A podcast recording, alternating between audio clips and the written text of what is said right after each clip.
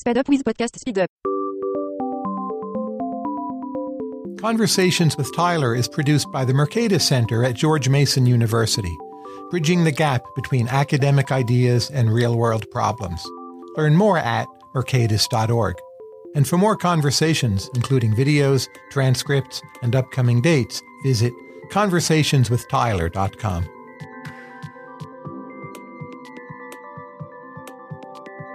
Hello, everyone. Today I'm honored to be chatting with Nick Bloom, who is professor of economics at Stanford. I sometimes put it this way if I read a new and interesting article, whether it be on productivity in science, the productivity of firms, how effective it is to work from home, the effect of uncertainty on economic output. And then I think, well, who's the most likely economist to be a co author or author of this article? That one person is Nick Bloom. Nick, welcome. Thanks very much for having me on, Tyler. It's great to be here. Let's start with your piece with co authors on whether progress in science has slowed down. And you argue that it has. I would ask which are the areas where progress in science has not slowed down? Ooh, that's a good that's a good question. Wow, that's not what I'm normally asked about. Um, where has it not slowed down? I mean, I guess in some senses, I mean, I'm not drawing in any deep personal insight here, but just looking at the valuations of firms in exciting areas. But it's going to be things like AI. I mean, I guess social media, genetic medicine. If I think of what's going on at Stanford, I know there's a huge explosion of work in Stanford. Several of my friends and colleagues on campus are working on genetic medicine. I mean, all kinds of amazing things there, actually uh, wearables. So one of my friends here is actually working with Apple on getting devices like in the Apple Watch it can check your heart rate and tell you in advance if there's complications in your heart and basically pre-warn you. So I don't want to be too super pessimistic that all science is dying. And you're right. You're exactly right. In the research we looked at it, we showed, for example, progress on cancer had an acceleration in the 80s and 90s. It's just it seems that field after field eventually starts to decline, and there aren't enough new fields that are growing to offset the bulk of the current fields that are declining. So, if progress in Moore's law is slowing down, progress in crop yields is slowing down, cross sectionally, what is different about the areas where progress in science is speeding up? I mean, in some senses, they're new. It's just, you know, it, it seems pretty obvious you know, this is why it's useful to have economists to look seriously at the data. In the sense, it seems pretty obvious that individual areas are going to slow down. So, you know, the wheel, the wheel was a fantastic innovation, but at some point, you know, progress slows down, and you know, the horse and cart, and you know, corn yields, and you can just go through innovation after innovation. They're incredibly important, but at some point, of course, progress in those areas slows down. And you mentioned Moore's law, so the number of transistors you can pack onto a silicon chip has been roughly doubling every two years. And that was kind of Moore's law, and that's been roughly held constant actually for about 50 years. It's just we've been pouring in way more scientists into that. So we estimate since the 70s there are 18 times more scientists just to hold that constant. So in that sense, if you're putting in a lot more scientists to generate the same increase in compute power, you'd say that progress is slowing down. Now, that all seems obvious that each field is slowing down. The question is, are there enough new fields that the that are coming into being to offset that? And it just appears that at least since the 1950s in the US, the answer is no. There are new fields coming on board, but just not fast enough to offset the decline. How do we know what counts as a new field? So you mentioned progress in genetics, but Mendel was some time ago. Uh, you mentioned the wheel, but Tesla now has a phenomenal valuation. That's the wheel plus electricity. Electricity is another old sector, right? So aren't some of the old sectors currently the most dynamic? Well, Tesla's the electric motor. I mean, you're right. The electric motor. I think the first cars. Again, it's not my expertise, but I think the first cars were, in fact, electric cars back in like 1900. Whether you call that a new field or an old, I mean, a part of that is driven. The progress is driven on batteries. So batteries. We looked at this actually. One of the there are several areas we looked at in our paper. We never actually. So I had a paper with um, Chad Jones, John Van Reenen, and Michael Webb uh, looking at whether innovation and productivity is slowing down.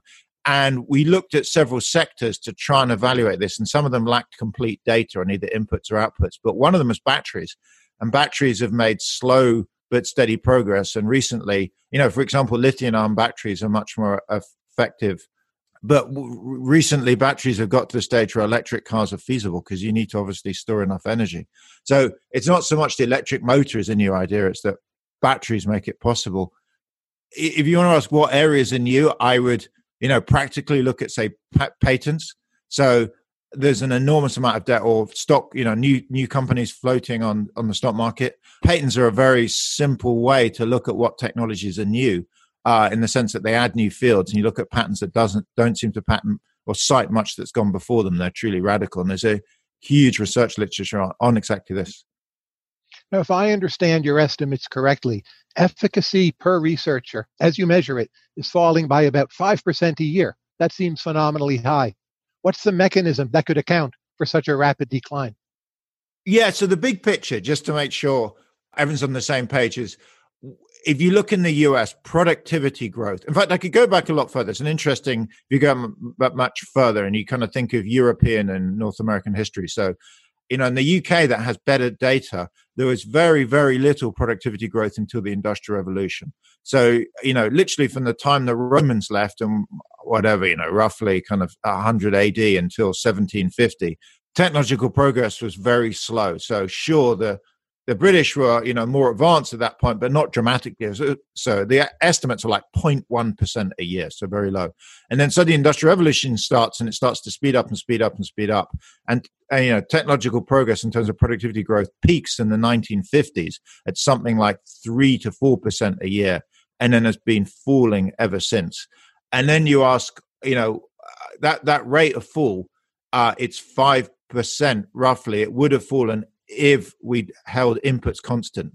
But the one thing that's been offsetting that fall in the rate of progress is we've put more and more resources into it. So again, if you think of the US, the number of research universities has exploded, the number of firms having research labs. Now, Thomas Edison, for example, was the first lab about 100 years ago, but post World War II, most large American companies have been pushing huge amounts of cash into R&D. But despite all of that increase in inputs, actually productivity growth has been slowing over the last 50 years. So that's the sense in which it's harder and harder to find ideas. We're putting more inputs into labs, but actually productivity growth is falling. But let's say paperwork for researchers is increasing, bureaucratization is increasing. How do we get that to be negative 5% a year as an effect? Is it that we're throwing kryptonite at our top people? Your productivity is not declining 5% a year, or is it? COVID aside, right? COVID aside, you know, I don't, yeah, it's hard to tell. It's hard to tell your own productivity. I mean, right? It always feels like. I mean, oddly enough, there's a.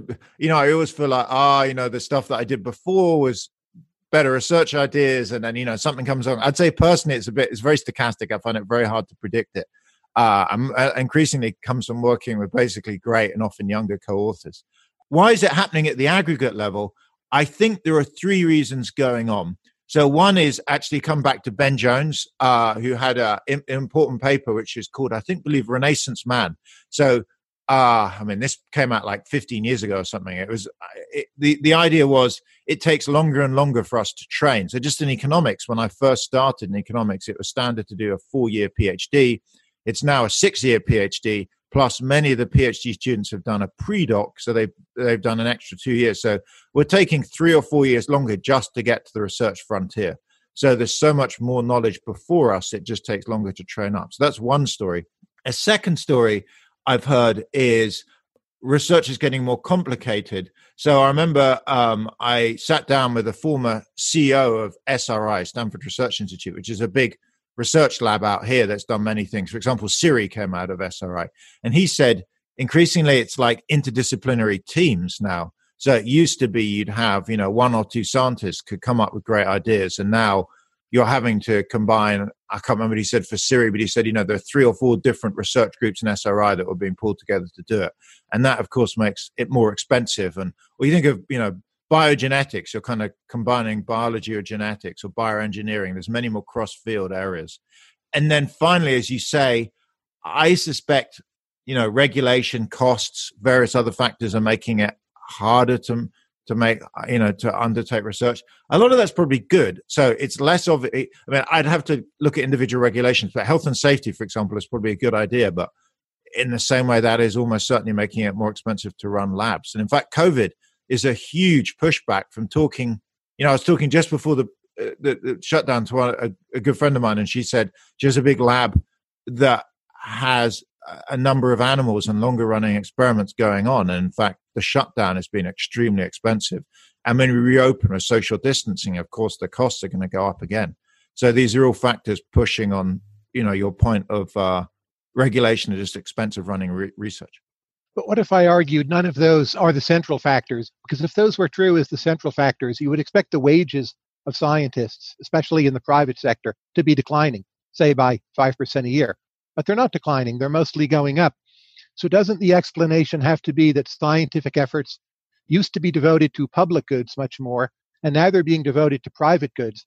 And that's the only explanation that's consistent with rising wages for science, but a declining social output from per research for scientific productivity. Okay, so great question. There are two responses before I lose track in it. So first is, you know, I'm about to say I forgot the fourth reason. So you're right. A fourth factor on this could be, just as a just as a, a simple empirical fact, the share of R and D in the U.S. Uh, and you know Europe, which we have best figures on, that's funded by the government, has been declining over time. So in fact, in the U.S when our data, when you go back to the 60s, roughly two thirds of it is funded by the government and one third by private firms. And now it's the reverse. And in fact, it always made me wonder when I first pulled out this data six, seven years ago, it made me wonder about the story of Stanford. Because when I arrived at Stanford, I was told that Stanford pre war really was like a finishing university. It wasn't really a, a big deal. And post war, Stanford got its big break because of lots of research from NASA dollars. And I was kind of thinking, well, you know, government R&D is not such a big factor anymore. It's mainly private firms. And that's because post-war, it was the big driver and the government's pulled back from R&D and private firms have taken over.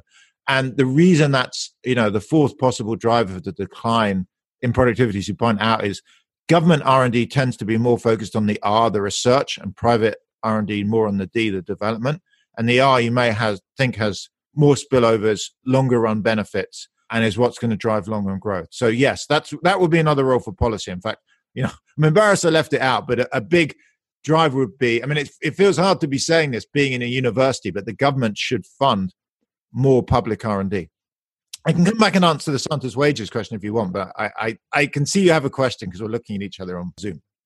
But if you assign the blame to government, ideas are a global public good. Isn't it true that global governmental expenditure on R&D in absolute terms is up, even if it may be down as a percentage of budgets or total R&D?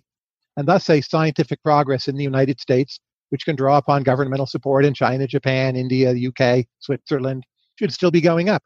And it has to be within private scientific progress that there's a diversion of effort away from public goods and toward more private goods or no no it's a good question i it's certainly true our paper only focused on the us the puzzle gets much harder if you include global r&d so you see that productivity per researcher or research dollar is falling in the sense of the rate of progress per dollar we're spending. I mean, you've looked at that. I mean, just to be clear, this is not a new thesis. You know, you have your book, The Great Stagnation, and uh, Patrick Collison, for example, has work on this more recently. And, you know, there's, Jesus, that book, The Death of Science, I'm embarrassed I've forgotten who the author was, but John Horgan.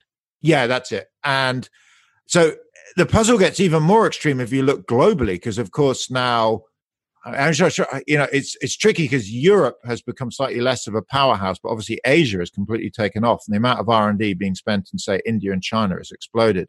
Has that offset the reduction in U.S. publicly funded R and D? Certainly, as a share of GDP, it's not obvious. One reason is there's plenty of evidence on uh, knowledge spillovers being localized. So there's a lot of evidence, for example, that you're more likely to co-author with your colleagues in your own university or in the same firm. I mean, I guess the same firms are more obvious, but if that was true, you may think the transmission of ideas from China to the US is less effective than within the US. I also don't know if the increase in Chinese and Indian R&D by their government sectors is enough to offset the reduction by the US and whether it's in the right areas. It may be that a lot of developing countries R&D is more say defense and national security focus, which I suspect has lower trade-offs. And the nice thing about the US and things like the, NI, the National Science Foundation, the NI, National Institute for Health, is they would put huge amounts of funding on very basic research that had broad value. I mean, I mean, you know, MIT researcher goes to the NSF, gets funding for research. They tend to be focused on very basic things that of interest to broad science, and that has, I suspect, the largest value added. Apart from possibly giving them more money, how should we improve the NSF and the NIH? How can we raise their productivity? I mean, the more money seems the most obvious part of it there's obviously secondly how you distribute it and you know again i i remember seeing a couple of papers on how exactly you evaluate research uh, proposals and it's hard. And, you know, do you get insiders within the field to evaluate it who tend to have be more informed but tend to be, you know, more biased towards their own field or outsiders? I think the broad issue is, I mean, I'm not aware of any huge criticisms of how the research agencies hand out their money. I'm sure there's lots of quibbling around the edges. I've been involved in refereeing for the NSF, for example. I've always been very impressed the way they've run it, and the ESRC, for example, in the UK. I think the big issue is just their budgets. Their budgets sure are growing, but they're not growing nearly as fast as GDP. And so as a result, government is basically pulling back from R&D. It's being at some extent replaced by universities.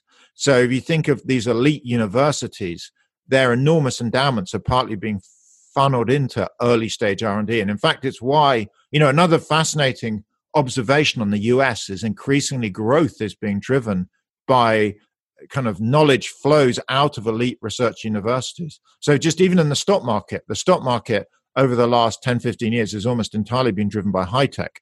And, you know, high tech in many ways, you can think of it as clustering around elite US research universities. So they are stepping into some extent to fill the gap left by government. How much of the measured productivity edge of American multinationals is just tax arbitrage and where profits get assigned to? I never really thought a huge amount of it was that. my personal view, I guess this is again biased by, by my research, is American firms in particular just fantastically well managed. So I've done a lot of work for many years looking at management practices, trying to collect data in cross country surveys. And to explain what I mean, management practices, you know, the basics are around do you collect information and use it to improve yourself? So think of, you know, lean, collecting information all the time and having improvement processes. And secondly, do you train and promote employees, try to promote the best people, try and avoid things like, you know, promoting family, friends, or uh, long serving employees. So meritocratic HR systems. And I don't say American firms are perfect. They're definitely not perfect. There are many management scandals. But on average, American firms are much better managed. And they take that with them abroad. And there's this whole literature uh, that's been sometimes called dark matter or, you know, explaining why we seem to have this endless negative balance of trade, but positive balance on investments abroad. American companies seem to make huge profits abroad. And one big explanation is they're just exploiting lots of this intangible capital, which we think of as good management. So American multinationals around the world are well managed and they make a lot of profits where they're located in the UK, in France, in Ghana, you know, in uh, Thailand, wherever they are. And that's helping keep US the US economy afloat, that return profits. So I don't see that as being related to transfer pricing and offshore tax manipulation. That is a factor, but I think American firms are primarily driven actually by better innovation and better management. Why hasn't information technology boosted productivity more? Right? So productivity is sluggish. IT has been taking off like crazy. Companies, big business is what uses IT. How do we fit the whole picture together? yeah, so you know, this was the uh, another kind of uh, age old debate goes back to Robert Solow's quip about we in the New York Times. He wrote it, I think, in '86. You see computers everywhere except in the productivity figures. So you're right. You know, Paul David and Tim Bresnahan at Stanford, my colleagues, have had various. You know, this again is an old literature about general purpose technologies, these technologies that change society, and at least two previous ones were the steam engine, and the electric motor. And the big question is, why haven't computers done that? They seem as transformational as the previous two uh, but we, I mean, as we discussed, productivity growth rates in the US have been declining since the 50s and don't seem to have picked up much anyway with computers. I think the primary reason people make, you know, argue for this is you need to change society in order to exploit this. And in fact, in an odd way, COVID, the pandemic and working from home is one example of this. So all the technology necessary for working from home. So just to be clear, the email, you know, internet and email, cheap personal computers and video calls have all been around since the late 2000s. So the last piece, Skype, came out in 2003. But it isn't until the pandemic that we actually massively embraced working from home. Why is that? I think it's just social norms and firm organizational practices were slow to change. So I think something holding back the impact of ICT is firms and society doesn't change that rapidly. And, you know, and a good example, Paul David mentions about electricity, that when electricity came in, which I believe is like the 1910, 1920s, factories were slow to adopt it. And the reason was in the older factories where you had a big steam engine or even water wheel, it made sense to have the building very vertical. So you'd have four stories around this one central shaft, which belts would connect to, which drove all your mechanical power. With electricity, instead, you can have lots of little localized electric motors, which is a large flat building. So, you know, that explains if you look at really old fashioned factories and like the center of, you know, Manhattan and places where they were built 200 years ago, they're very tall buildings. Modern factories are low slung, massive sheds. But of course, when electricity came in, it's very hard to reshape all those buildings and it takes decades. And it's kind of like that with reshaping the management and organizational structures of society. I think that's one reason why it's taken so long for IT to uh, you know affect productivity. So Italy has had almost no per capita income growth for about 20 years now. Is that because of the deficiencies of Italian firms? That life in Italy hasn't changed enough? I mean, Italy is just a you know a productivity basket case. When I talk to you know Raffaella Sadun, for example, my you know long-term co-author, when I talk to her about Italian productivity, I mean a, a lot of the issues you hear about regulations, you know, political instability, challenges of the education system, migration. I mean, uh, you know, another thing for Italy, it's even more so for Greece, actually, is that a lot of Southern Europe has suffered from a large negative brain drain. I know lots of, you know, highly able Italians, but they basically tend to, you know, the, many, many of them I know that are in the US and the UK, and they've left the country because it's poor economic prospects. So, you know, Italy is almost a laundry list of what's gone wrong and what not to do. Um, but I think a lot of it comes down to poor government uh, you know that then feeds through into all these policies that make it hard for firms to innovate. Italy's r&d performance isn't great. Uh, it's very uncertain. It drives a lot of people abroad. The uh, education system's poor what exactly is the value of management consultants because to many outsiders it appears absurd that these not so well trained young people come in they tell companies what to do uh, sometimes it's even called fraudulent if they command high returns how does this work what's the value added you know i I, I don't know if everyone knows, but I worked at McKinsey for about a year and a half. So, you know, I should state that I no longer work for them. I don't take any money for them anymore. I mean, that was a long time ago. That was almost 20 years ago. But just from that and from my research, you know, there's two or three things they do. I mean, it is true on the negatives. To start with the negative side, the critique that's often thrown at them is they either tell you the obvious, you know, they ask to borrow your watch and tell you the time, or they tell you things that the CEO normally knew, but she or he basically didn't want to fess up to tell the workers. And it is true that I felt there were some element of that that you know I, there was a, one project in particular when i was involved in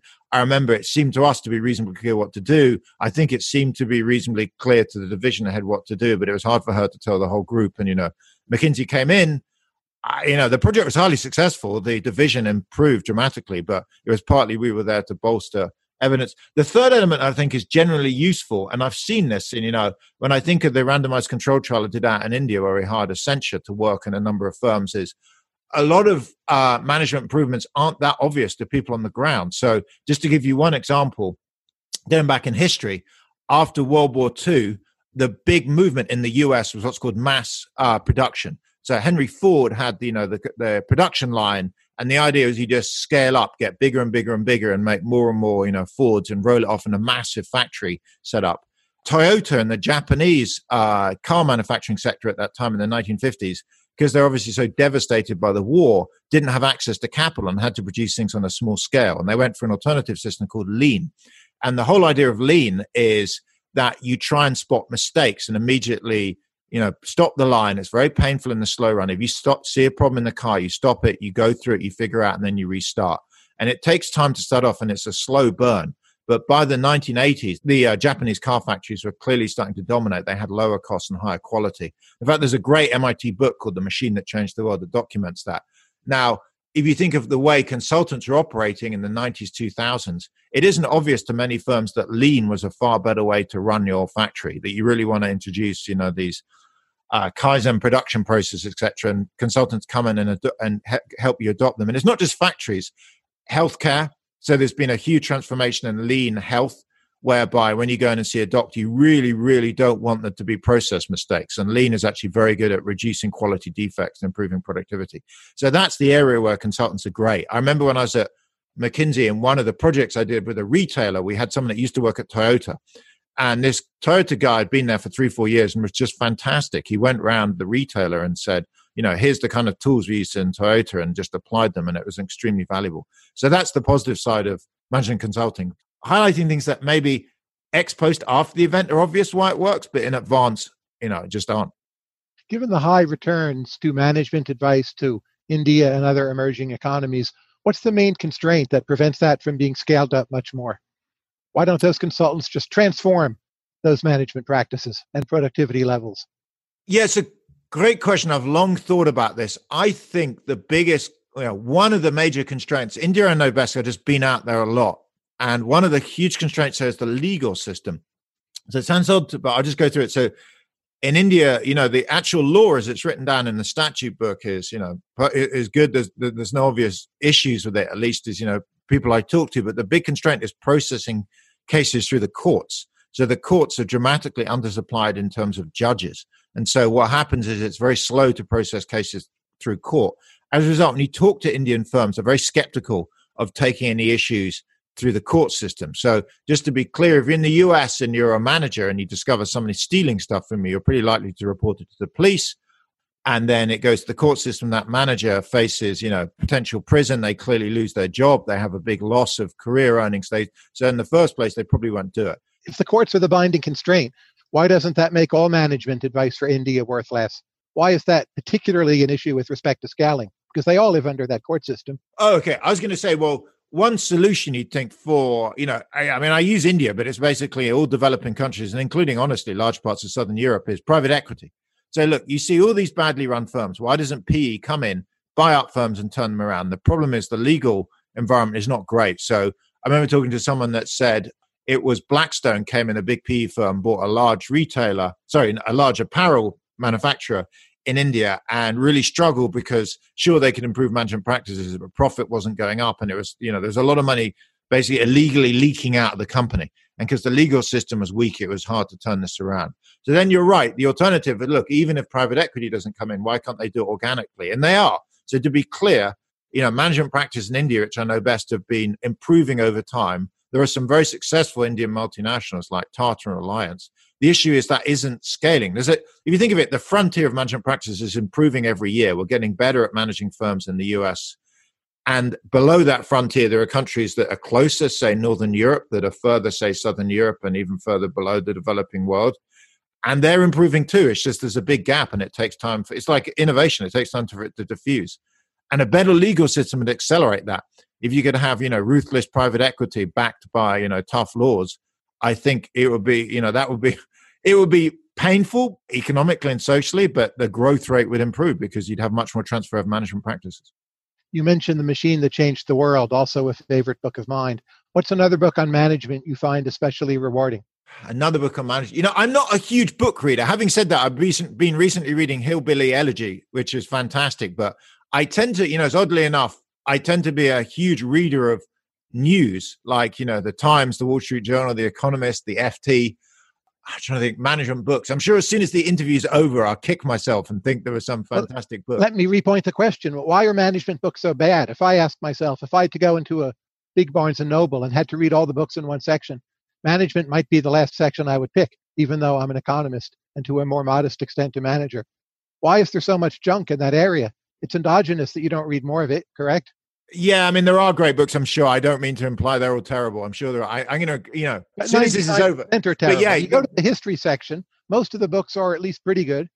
Yeah, I, you know, one issue that struck me why I got into management in the first place is just to explain what I've been doing for years. I've been working with a huge coalition of people. So I mentioned Raffaella Sadun, John Van Reenen, Renata Lemos, Daniela Scur, Eric Brynjolfsson, Lucia Foster. There's a huge group of us, Scott Ohlmacher, that have been trying to measure management practices across firms and countries, just very methodically, in some ways very boringly, running. I mean, we must have surveyed several million organizations by now to create a big data set. And we take populations of firms, run these surveys, collect data, and compare them. Now, that was just, you know, most of the books that I read that are popular, good to great and built to last, and things like this, are, are generally based on individual anecdotes and case studies. And I think that's quite, I mean, it's great for teaching. I use case studies in Harvard Business School case studies all the time to teach because it's very inspirational. But you know, there are always positive stories of how you know Mrs. you know X or Mr. Y turned the firm around, but they're not great for research. And the reason is, I know from personal experience having to write one case study. I wrote a case study on a firm that I'd uh, was owned by uh, someone that was in my Stanford MBA course, uh, called Gokaldas, and it's called the Challenge of Change. And the problem was, we wrote this case that it was a fascinating company that actually eventually got taken over by private equity in India, and they they're a huge, very successful apparel firm. but we had to get legal sign off from everyone involved. So we interviewed six or seven people, and they all had to legally sign off and say where they were fine with using the material. And you can imagine what that does for selection effects. It means that basically these books are own. You know, it's very hard for them to get proper information on firms that do badly because they refuse. You know, they threaten lawsuits. So. I think a lot of management research is correct. You know, most of these books are probably saying the right thing. The problem is for every story you want to come up with, every theory, there's a book supporting it. So it's kind of hard to know where to look what we really need ideally is you know what we're trying to build and i wouldn't say it's our research but more our data that hopefully people will use because it's publicly available data is to you know say look here are five hypotheses of management is this supported in large scale data i think that would put more discipline on it and then therefore put more credibility on these books if teaching management techniques to companies is so effective can we expect similarly large gains to teaching personal productivity techniques to individuals who, if anything, should absorb it more rapidly, right? No collective action problem. But it seems overall, self help books, life coaching, they seem pretty ineffective. How do we square that larger picture? I'm not sure they're pretty. enough. I don't know how I'd evaluate it. There is a large, you know, I could flip it around. I take the economist take. I'm going to kind of take your line on this, which is there is an enormous volume of like self help books and podcasts and news reels, etc. And the fact that they exist means people are spending a lot of time reading them. And I presume if you assume that people are rational, it means they get value out of it. I actually find these things quite useful. I'm not sure I absorb most of the tips, but you know, I guess my mental model is like I listen to some. I mean, I don't tend to listen to self help podcasts, but I read a lot. And I read something, there may be 10 tips in there. In fact, before the podcast started, I was talking to Dallas, your, you know, your producer, and she was, she'd sent me this whole list of things on what to do with your microphone and video. And I had read it all. In fact, she included a link and I went onto that. I found a couple of them really useful. I'd say 90% of them I'd seen, or maybe it wasn't applicable, but 10% were great. So I actually think they potentially are quite helpful. The issue is maybe on the evidence base. Again, to you know, as an economist, ideally you'd have an RCT. How you'd execute it's not obvious, but you know, you may take a thousand, you know, Americans or you know, a thousand Spaniards or something, some sample, and then give 500 of them intensive self-help coaching for a month and see what happens. I mean, quite possibly somebody's done this. I don't, you know, I mean, to get, uh, you know, it may may exist, but that would be my way to evaluate these kind of interventions. Then you must think people are remarkably productive and effective because self-help books are very cheap. The advice Dallas sent you that was for free. So if you think of it in terms of marginal value, given the low price, the marginal gains to being more productive personally, well, you must be very close to the frontier, right? But that mm-hmm. strikes me as counterintuitive. I see people sort of screwing up all the time, not realizing their potential. I think the market for talent is remarkably inefficient and that people uh, don't do their very best. Well, I there's there's two issues. I think one is you got to consider what would be like without it. So, you know, humanity is dramatically more productive than it was, and some of it could be self-help. The other issue is, I think, this uh, you know, unknown unknowns. The problem is you don't know what you don't know. And just again, as a personal anecdote, I always thought I was reasonably good in energy kind of energy efficiency. And my brother came round, you know, uh, before COVID and pointed, it was a couple of years ago and pointed out, look, I should be using LED bulbs throughout the entire house rather than the old halogen or CFL fluorescent ones. And I, you know, my brother's an engineer and I kind of sat down and went through the numbers and it paid off within two to three years. And that's clearly a fantastic rate of return. And so pretty rapidly I switched out every single bulb in my house to LED. But you know, I didn't know it until someone had pointed it out. Ex post, it seems kind of obvious. I could have easily gone to you know Amazon and worked out the cost of it, worked out the electricity usage, and done the calculation. I just never thought of it. So a lot of this just is like Dallas's recommendations. I can't remember what she said. There's various things. That's it. She said, you were using this microphone, turn the gain thing down to zero. I didn't realize that. And there was a, a knob at the back of the microphone I'd never even looked at. I then looked at it and thought, oh, yeah, there is that. You know, turned it down to zero and hopefully it sounds okay. But I think a lot of it is honestly, you see this in firms all the time. When we were out in India, or when I was in McKinsey, you'd often give pieces of advice and ex post it was really useful. So, for example, just as another concrete piece of you know analysis, when I was out in India, a big issue in a lot of modern management is quality defects. So we went; these companies were large companies making, say, fabric that goes into making shirts and trousers and you know upholstery coverings. And a lot of the learnings from coming out originally from Japan is you should you know zero in on quality defects and fix them instantly. So Accenture said, look, your factory of 100 looms we're going to take you know six looms at the back row and have a quality defect index and have a quality control process a kaizen process and after two to four weeks it was so effective in spotting repeated issues that the factory owner said, Look, this is great. It's worth the effort setting up this QDI index and this committee. We're just going to roll it out to the whole factory. But in advance, they were skeptical. So I think that's, you know, there with so many things in life. Unfortunately, we just don't know what we don't know. And so we're skeptical on advice. How bullish are you on Chinese management? Chinese management has, you know, I don't have fantastic recent data, so I'll give you my best data. We surveyed them last on, you know, at scale in 2005. At that point, they were roughly in line with GDP. They were okay. They weren't fantastic. I've had some other surveys, but they're not internationally comparable more recently. They're pretty good. I have to say, manufacturing, a lot of what drives good management practices is being large, being being around for a while, being open to competition. I know China has and having educated employees in China has those inputs. So a lot of their manufacturing firms in particular are big. They're competing ferociously with other companies. They actually, China's education systems churning out vast numbers of engineers. And they've been operating now for quite a while. I suspect at this point now, Chinese manufacturing management is pretty good, actually. It's harder to tell in other sectors, particularly those that are not internationally comparable. You know, the financial services, who knows? It's much, that's harder to evaluate. But typically, if you want to look for well-run companies, you know, it's size, com- levels, high levels of competition, open to trade, educated employees, no family firms where it's handed down by primogeniture. You know, the eldest son inherits it. If you, you know, go into the sectors that don't have these issues, then you tend to see very good management. And China typically tick most of those boxes manufacturing. Over 20 years ago, your Stanford colleague Frank Fukuyama wrote a book on trust. And he basically said, well, China will never have successful large firms in the way that Japan does because there's not enough trust in Chinese society. That seemed plausible at the time, yet obviously it's turned out to be wrong. I mean, what did we miss about China since you emphasize trust and corruption and ability to delegate authority without too many bureaucratic checks and balances? And ex ante, China seemed bad on all those things.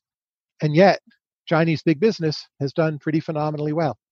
A lot of trust, I think, derives from rule of law. And so in China, the again, I mean, this is getting sensitive into politics, but there's rule of law around political system, which I really don't want to comment on, but there's rule of law around things like contractual enforcement, which turns out to be important for trust between firms. So, you know, if you, Tyler Cowen, set up a company and give me a contract for three years for providing ball bearings, I'm going to go and put a bit of money into R&D and improving them, set up a process. If you then, you know, say after six months I've changed my mind, can I sue you and get the money back? And if I can effectively do it through the court system, I can trust you. So that's maybe a kind of odd concept of trust. It's not an it's not based on some, you know, cultural religious thing. It's based on the fact that the legal system works. And if you look in, for example, the World Value Survey, which measures interpersonal trust, trust measured there is highly correlated with the effectiveness of the legal system. So some of the lowest countries in the world in terms of trust are some of the you know the African countries whereby the legal system's in chaos because they're undergoing civil war, and the highest countries are like Norway, Sweden, North America. So, I you know currently in China the rule of law is applied to commercial contracts. I think is reasonable. I'm not an expert, but you don't hear endless stories of you know scandals and corruption. At least as commercial contracts go, and I think that's what enables these large firms to grow. When we've collected survey evidence, you know, in reverse, we definitely don't hear endless stories of managers ripping off firms and stealing ideas, which is a big problem. So just to reverse it around, what happens in countries with very weak legal systems where you can't trust anyone is you hire your family members. So if I want to set up a company and I can't trust any outsiders, I start to stuff it full of, you know, sons, daughters, brothers, brothers-in-laws, sisters, sister-in-laws, aunts, uncles, etc. Now that's good because I can trust them. But the problem is, you know, these people aren't naturally the best managers to run the place. And of course, as I get bigger and bigger, I'm I'm running out of good family members. So do I appoint a second cousin or that pretty incompetent, you know, younger son of mine? And you know, you can imagine the trade-offs that are going on. But it means that unless you have a proper legal system and prop, you know, which in, in generates trust, it's very hard to grow large firms without professional managers. How do you think about trust and management in England versus trust and management in Scotland? Uh, my, you know, I don't know if you know, my wife is a Scot. Yes, uh, of course. my mum is Scottish, so I don't think they're that different, actually. I mean, having now lived in the US, even the US UK difference, I don't think is enormous. Having, you know, increasingly as I travel around the world, you realize that there are huge differences between Northern and Southern Europe that strikes me as quite striking, actually. You, you know, England and Scotland are very similar. We effectively have the same legal system, you know, the same educational standards. My mother in law, who's in Glasgow, I should send her this podcast, will probably kill me for saying that, but, you know, the Scots, I should point out, have had some of the most successful, you know, members of British, you know, the kind of British government, like Gordon Brown and various prime ministers. They're overrepresented, but I, I don't think they're very different. I think, in fact, in reverse, they're really pretty similar. But the Scots have done much better fighting against the pandemic in the public sector. If you look at globally known brands, I know England has a greater population, but it seems to do disproportionately better than Scotland does. So it seems to me the two cultures are not that similar across critical margins. Maybe there are small differences in an absolute sense, but those compound into large differences in final outcomes. It's an interesting point. The Scots also voted what I would say is the right way on Brexit. They were against Brexit. I mean, I'm going to let you know be very open here. I was against Brexit because Britain leaving the European Union, I think, is bad economically for the UK, and I think it's kind of this whole concept of being a little Englander looking in, in inwards. Scotland voted against Brexit quite resoundingly, and it's true that they've handled the pandemic much better. Why that is is not clear. I mean, I regularly talk to my mother-in-law in, in Scotland. They, in some ways, they seem to be more educated, and at least as far as I'd see it, in the way they vote. Their OECD measured levels of education are not higher. I'm not aware of, you know, any other striking differences. Um, I think I like Nicola Sturgeon, who is the uh, I think is what's called the first minister. She's the, effectively the prime minister of Scotland. She's done a very good job. She locked down faster in Scotland. I think that's why they dealt with the pandemic sooner.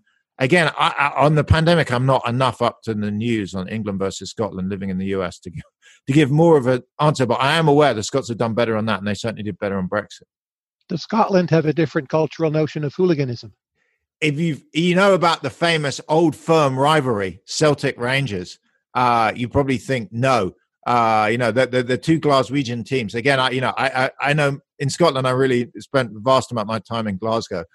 I don't think it's. I wasn't expecting Tyler. I, I think to be asked about Scott, Scottish football hooliganism, but as far as I'm aware, no. I mean, the interesting thing, by the way, on technology, one of the issues that afflicted the UK was hooliganism, and you know, there's kind of various elements of it. But one was just uh, you know, fighting and violence. But another one was racism, and both of them technology has been fantastic at combating. Just on, you know, on both of them, cameras in the ground, ID cards online. There was an incident just over the weekend. I was looking just this morning about the racial comments made against uh, a Crystal Palace football player that they that the police checked through online and turned out to be a 12 year old boy in the west of Midlands making this stuff. But just in terms of the ground, technology has improved attendance at sports games because of this. We can stamp it out. And that's something that doesn't show up in productivity figures. So another concern you could have, and there's being a big debate in terms of productivity, is it the case that the quality of life has risen in ways that we're not measuring it?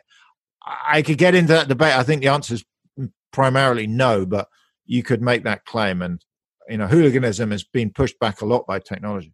If policy uncertainty is so important for the macro economy, pre-COVID, why was the reign of Donald Trump just fine for the American economy? Because there was high uncertainty I woke up every morning not knowing what, what would happen or what would be said. I'm not sure ex post that uncertainty was realized until COVID, but in fact, it was realized on a massive scale.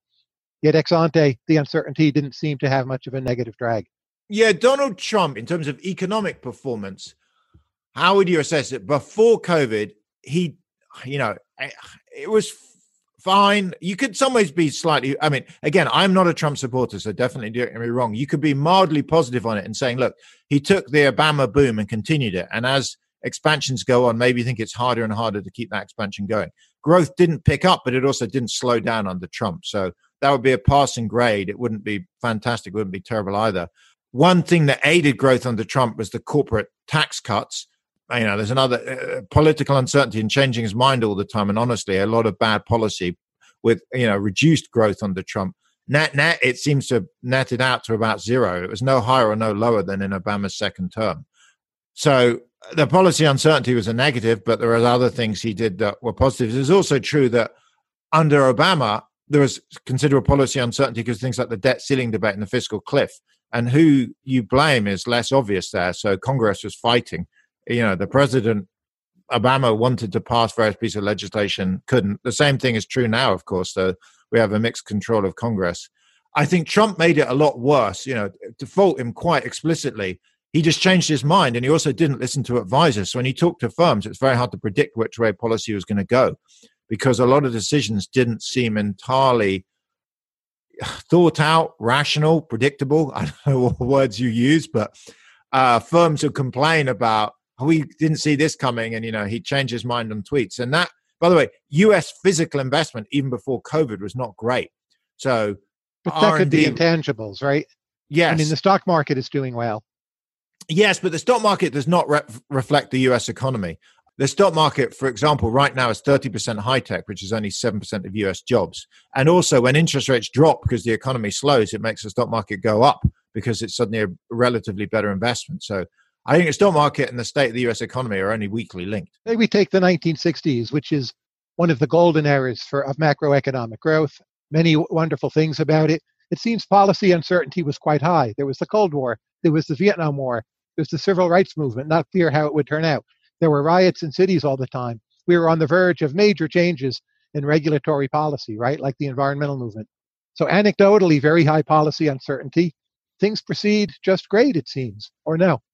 You know, th- this is why uh, long run measures are actually useful. It's very hard. When you talk to people, they often raise different eras as particularly more or less uncertain. And often it's driven by, you know, their own personal experiences. And there's actually a, a phenomena. I mean, it's interesting you raise the 60s. It's actually a phenomenon to think the past was more certain than the present because you see the past as having happened. You forget all the alternative scenarios that could have been. So, just on data, the 60s in terms of stock market volatility were quite low. In terms of macro volatility, were moderately low. There was the whole great moderation, and the 8 1780s were very volatile macro growth, but the 60s were re- reasonably calm. In terms of our index, Economic Policy Uncertainty Index, where we scraped newspapers, it didn't appear to be particularly high levels of uncertainty. So you could argue newspapers, uh, you know, in that era, it wasn't clear how completely open they were.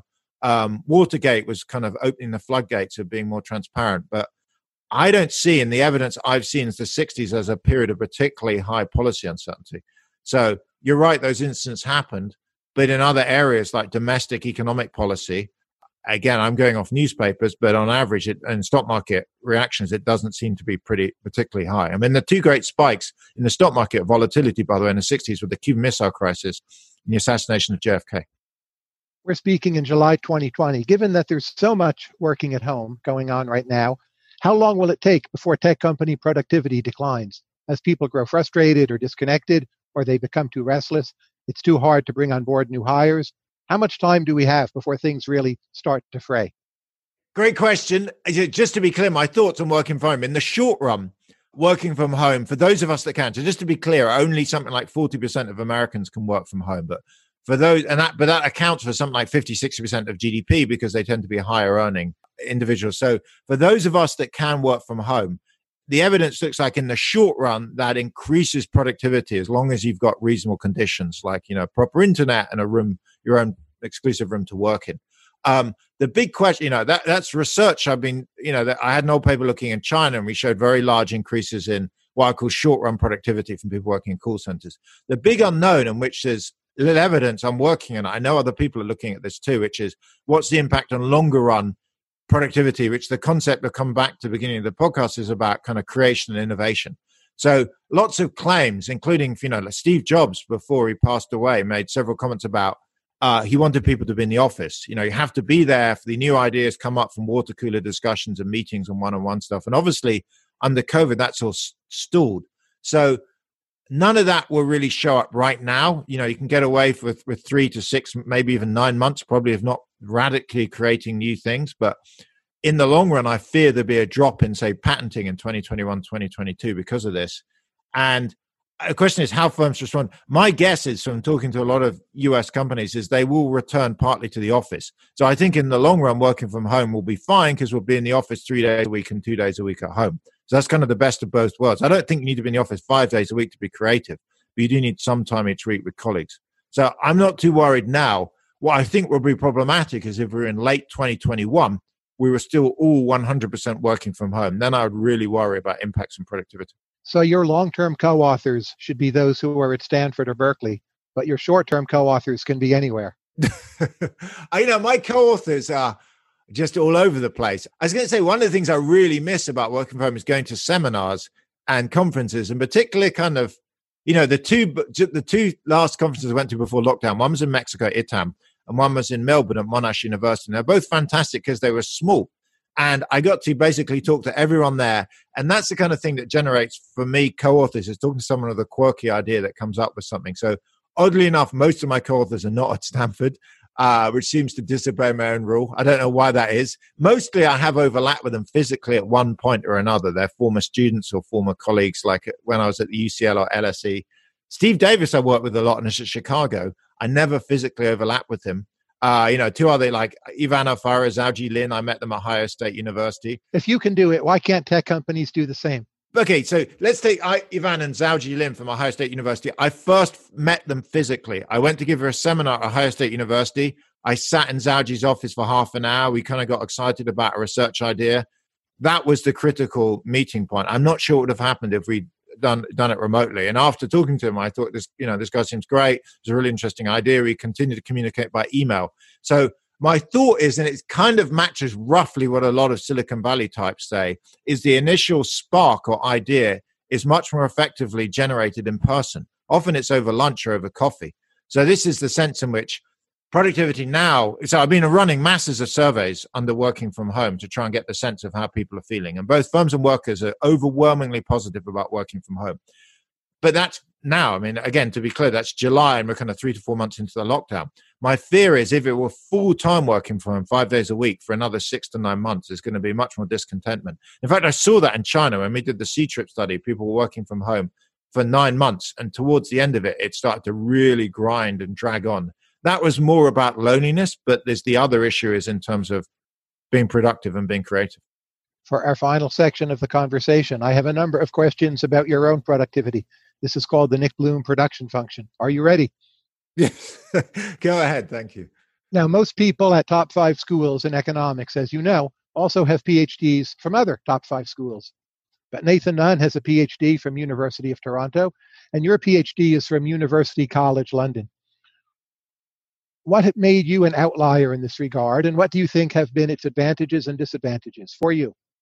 I, you know, for me doing my PhD at UCL was extremely fortunate. I, I, oddly enough, I've had this discussion with a lot of people that are applying to Stanford as PhD students. I'm not sure if I effectively sells or undersells Stanford, but there's trade-offs when thinking about grad school. It's true if you go to an elite grad school, you're surrounded by a fantastic cohort and have great faculty. On the other hand, it's hard to work often with faculty because there's so many other good students around.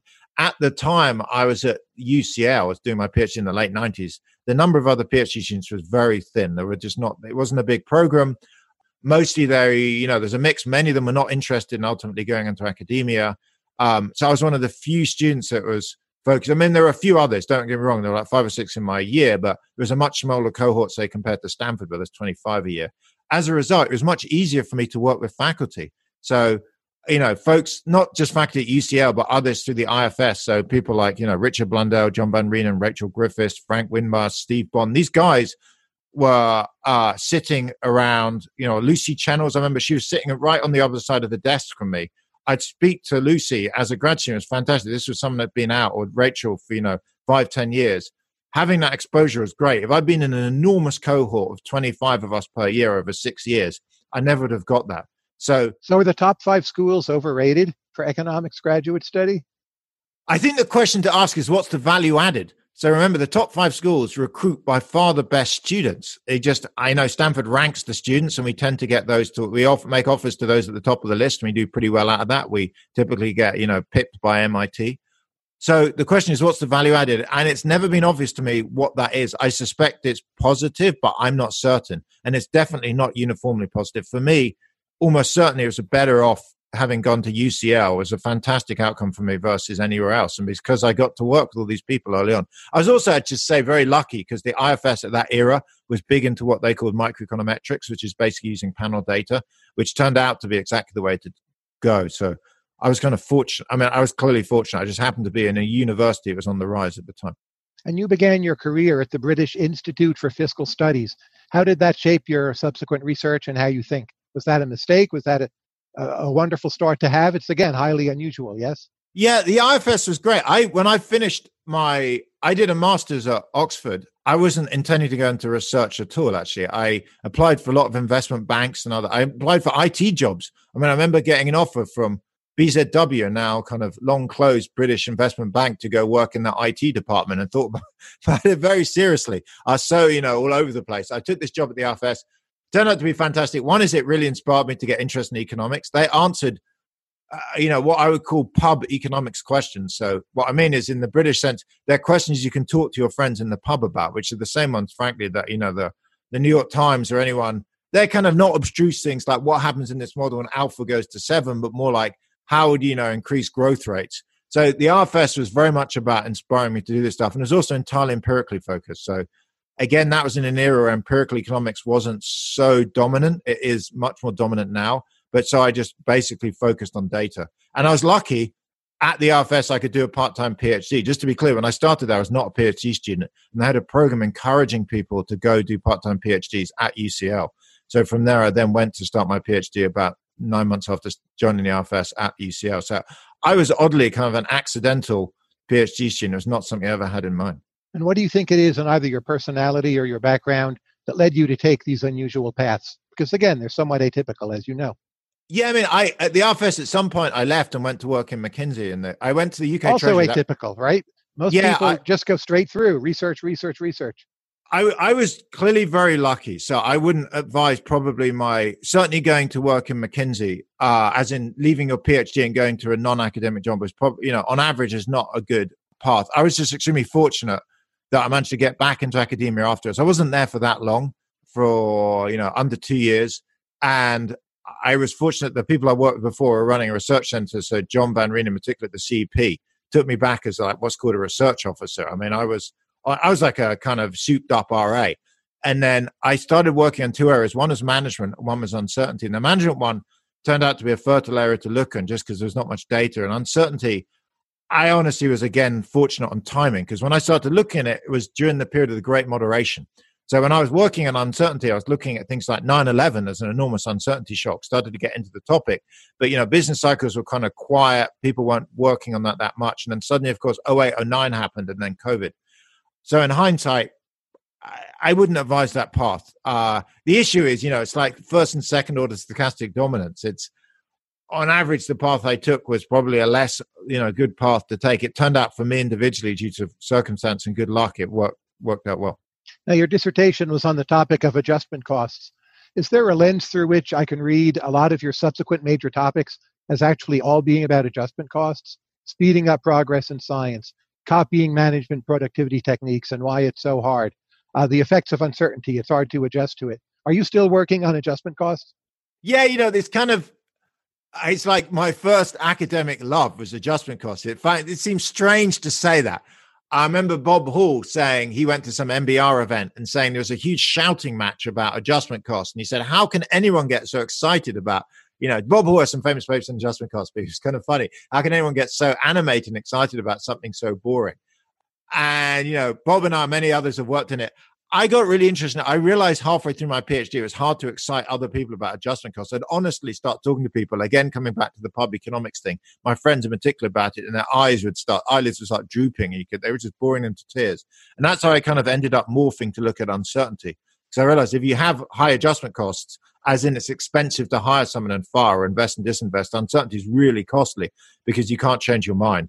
But yeah, it has colored my thinking a lot. I was trying to think of there's some I'm blanking what it was, but the other day I was talking to someone about something to do with management and talking about how it's a big issue of adjustment. Because that's right. I was thinking about working from home. So just to be clear, under COVID, with social distancing, working from home, I think this is going to last for another, you know, let's say a year. It's hard to know if after a year more we are still social distancing working from home, we've been in that regime for up to 18 months. And the, a lot of firms are going to have adjusted individuals to that process. And, you know, you can call it inertia. You can also think of it as adjustment costs. But this is why I think a lot of what's happening now is going to stick uh, because of that. And yes, in some senses, that has colored my thinking. And just you personally, relative to your level of talent, are you a person of high or low adjustment costs when you need to adjust? You know, as as we get older and older, it feels like our adjustment costs become higher and higher. You know, I have these three areas I'm working on. I guess innovation. I started working on management and uncertainty. The two, I guess, I, I started working more recently. I mean, innovation. Just again, this is a random thing. Years. I mean, I don't know how long ago it was. I had a summer internship, an unpaid internship at There's a ministry long gone in the UK called the Department of Trade and Industry uh, to do a project looking at patents. I mean, this was like 30 years ago, and I remember pulling up all the data on patents, and that kind of interest in innovation stuck. I tend to think I built up so much knowledge and interest in particularly management and uncertainty innovation. I tend to mostly focus on that. Although recently, through you know fortuitous luck, as working with another couple of co-authors. Again, I've never overlapped with Fatih Guvenen and Sergio Salgado, looking at you know inequality in firms and skewness and other topics. I mean, for me, I really like to read broadly rather than deeply. It sounds an odd thing to say, but you know, every Monday, for example, or Sunday night, the National Bureau of Economic Research has their this vast email of all the recent papers. I tend to try and scan every title and abstract. I read the papers a lot. I like The Economist and The Economist magazine. It's good. It's kind of often been a source of ideas, actually. Of uh, you know, I listen, we were talking before the call. I listen to your podcast. I actually listen to a lot of podcasts because I try and go out for a walk or a run for about an hour every day. I mostly listen to podcasts. I to say, well, if I'm getting too tired, I have to switch on to music. But yeah, I think for me that's been helpful for uh, coming up with new research ideas. And what do you think will be the next different thing that you do? It's not just an extension of current work. Geez, that's hard to say. I my best guess is, as you say, the other thing that's really helpful for me is working with with co-authors. Will be some, you know, bright, sparky co-author grad student would suggest we should look at X, and you know, maybe they they're not that interested in. I say no, that's a great idea, and you know, maybe at some point it turns into a collaboration often or i'm giving a seminar a lot of great ideas come from just you know uh, just for those that don't go on the academic seminar the way that academic seminars work is you know because at gmu uh, not that long ago but you go and give a talk and then normally you get meetings in the morning and the afternoon. So a classic day would be you turn up at 10 a.m you have half hour meetings and then a lunch and there's a talk in the afternoon and then dinner. And what I really like is those one-on-one meetings because you're talking to lots of people for half an hour, and I find them mentally really tiring because you're like fully on. And I actually, whenever I meet people, I go to their website, look them up for half an hour, 20 minutes beforehand, and really try and learn about what they work on. It takes a lot of time, but it's, I find it really valuable. And that's the great source of ideas. So I'm personally also suffering in the sense of productivity. As I mentioned, I think the US economy is from working at home full time because those one on one meetings have stopped. And my own production function, in some ways, of continuing current projects is fine. I can do that. But I do feel that if this carries on for another year, I, I feel like the US economy are going to suffer a little bit in terms of struggling to come up with new ideas because there's not so much one on one discussion. I'm not randomly meeting people. So I, am you know, I can easily Zoom with current people I know on, or, but it's much harder to come up with random people at seminars you would, you know, you, you would have gone to, but clearly aren't. Nick Bloom, thank you very much. Tyler, thanks very much for having me. That was great. Thanks for listening to Conversations with Tyler. You can subscribe to the podcast in iTunes, Stitcher, or your favorite podcast app. And if you like this podcast, please consider rating it on iTunes and leaving a review. This helps other people find the show.